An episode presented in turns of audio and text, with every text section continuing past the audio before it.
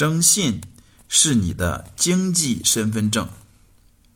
我有一个朋友在北京工作好几年，省吃俭用，再加上找父母帮忙凑了一百多万元，终于可以买房了。前期一切很顺利，选好了房子，满心欢喜。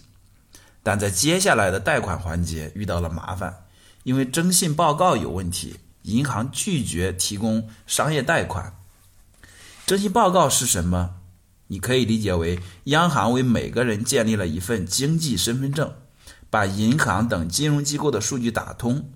只要你有违约、有逾期还款，就会在征信报告中记一笔。他很惊讶，自己一直是遵纪守法的好公民，就连信用卡也不怎么用，征信报告怎么会有问题呢？于是他去银行把征信报告打印出来，才发现有三个月信息信用卡未还款的记录。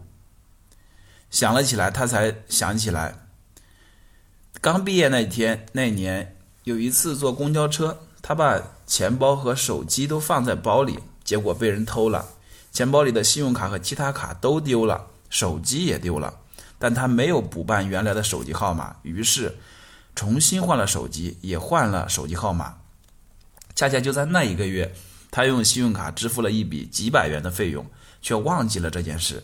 等到下个月的还款日，他也没去查询。逾期还款以后，一般银行会发短信通知，但是他更换了手机号码，所以无法收到短信通知。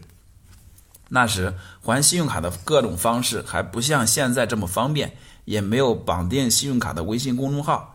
等到他发现这笔未支付的费用时，三个月过去了。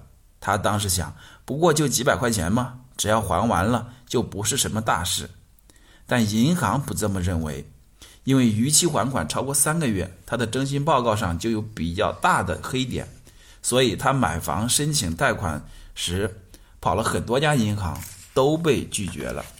总价三百五十万的房子，他原来的计划是通过公积金加商贷的方式。可以贷下来二百万，自己只需要准备一百五十万的首付就够了。结果他现在只能通过公积金贷款贷一百二十万，商贷是完全用不上的。这样要付二百三十万的首付，没办法，只能再四处找朋友借钱凑首付。这个案例属于小概率事件，但这样的事情一旦发生，就会造成比较严重的后果。信用非常重要，在关键时刻。信用等于金钱，它决定了你能从银行申请到多少贷款，调动多大的金融资源。前些年征信制度在中国还不完善，一些地区的富人致富以后喜欢买大房子，喜欢买豪车。除了享受之外，商人这么做还有一个原因：通过豪车展示自己的经济实力，从而让商业伙伴快速的对自己建立信任。征信制度是现代金融非常重要的一个产物，它起源于西方国家。工业革命以后，金融业金融业日渐发达。一八四一年，征信制度在美国诞生。征信制度解决了一个核心问题：金融机构在面对一个陌生人的借钱需求时，该不该答应？该借多少？在商业领域，美国有三大评级机构，分别是标准普尔公司、穆迪投资服务公司。惠誉国际信用评级有限公司，他们对其他的商业公司和机构做评级。在个人领域，有一家征信机构 FICO 很有名，中文叫做费埃哲。他通过各种方式评判一个人的信用，并为其打分。一般来说，费埃哲对个人的评分为三百到八百五十分，低于六百二十分，若你去。银行贷款买房买车，银行就会要求你提供担保，甚至直接拒绝你的申请。更夸张的是，很多公司在招聘时也会调取肺癌者对应聘者的评分。尽管你学富五车，技术过硬，但评分不够，对不起，我们不能录用你。相比美国，中国的金融业起步较晚。二零零八年五月，中国人民征信中心正式在上海挂牌成立。因为起步较晚，征信在中国是一个新生儿，很多人都不清楚信用评级，也不知道它的作用。这些年，网络小贷公司不断的兴起，一些人从网上借钱消费，因为借的太多还不上，他们就不还了。后来他们发现不还钱的话，小额贷款公司也没什么招数，就变本加厉的贷款。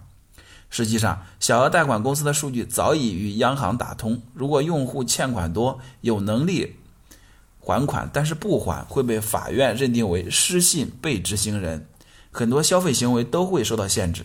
很多人第一次知道“失信被执行人”这个词，是通过看财经新闻，比如乐视的贾跃亭当年用梦想造车，如今远走美国，在全国人民法院失信被执行人名单上待了很久。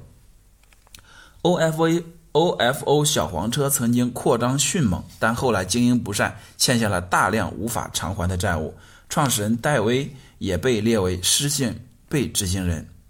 随着中国金融行业的发展，征信制度将会越来越完善。二零一九年五月起，央行采用了新的征信制度，记录对对接的数据更多，对失信行为的记录留存时间更长。